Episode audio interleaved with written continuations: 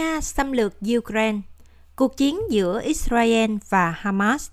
sức mạnh quân sự ngày càng tăng nhanh của Trung Quốc, vụ đánh bom tàu chở hàng của phiến quân Houthi ở Biển Đỏ,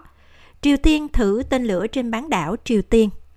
Tất cả những yếu tố này đã được xem xét trong cuộc họp của các nhà khoa học nguyên tử ở Chicago, những người có mặt ở đó để thảo luận về lượng thời gian còn lại trên cái gọi là đồng hồ ngày tận thế của họ. Chủ tịch kiêm giám đốc điều hành của bản tin các nhà khoa học nguyên tử, bà Rachel Bronson cho biết các xu hướng trong năm qua tiếp tục hướng tới một thảm họa quy mô toàn cầu sắp xảy ra.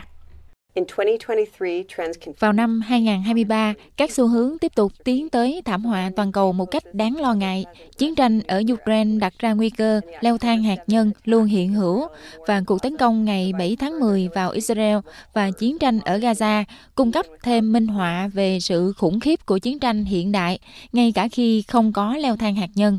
Hội đồng phi lợi nhuận này gồm một số chuyên gia khoa học và an ninh hàng đầu thế giới.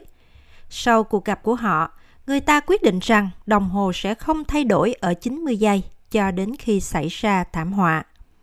Bà Bronson giải thích lý do như sau.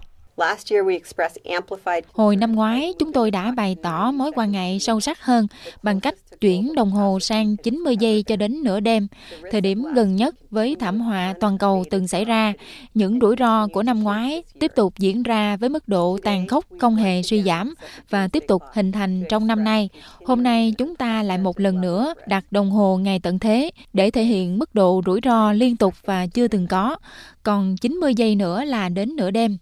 Nhiều người tin rằng nửa đêm của đồng hồ ngày tận thế đại diện cho sự kết thúc của loài người thông qua chiến tranh hạt nhân. Mặc dù không có vũ khí hạt nhân nào được sử dụng ít nhất trong vòng 70 đến 80 năm qua. Giáo sư Alexander Glaser,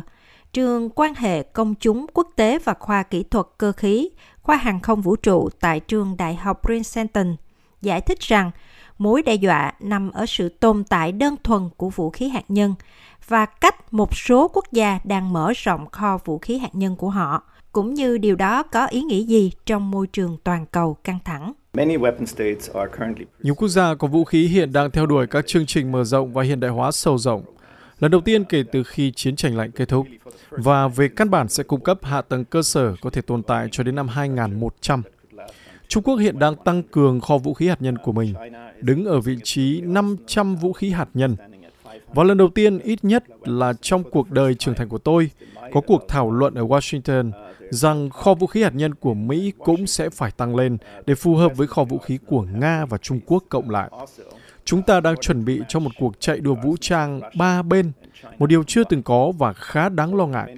Vì vậy, bức tranh khá là ảm đạm. Mặc dù đã mua 8 tàu ngầm hạt nhân thông qua thỏa thuận AUKUS, Úc không phải là một trong những quốc gia đang tìm cách mở rộng hỏa lực hạt nhân, vì các tàu ngầm này sẽ không được trang bị vũ khí hạt nhân mà chỉ chạy bằng động cơ hạt nhân. Cựu trung úy chỉ huy Fagel Dalton của tàu sân bay Anh HMS Victorious đã nói với đài BBC rằng việc nhiều quốc gia sở hữu vũ khí hạt nhân là nhằm mục đích ngăn chặn Thế nhưng, việc mở rộng hỏa lực quân sự không phải là mối đe dọa thực sự duy nhất đối với nhân loại. Tuyên bố từ bản tin của các nhà khoa học nguyên tử cũng chỉ ra việc không hành động trước biến đổi khí hậu, sự phát triển của các mối đe dọa sinh học và sự trỗi dậy không được kiểm soát của trí tuệ nhân tạo AI là những mối đe dọa chính của thảm họa toàn cầu.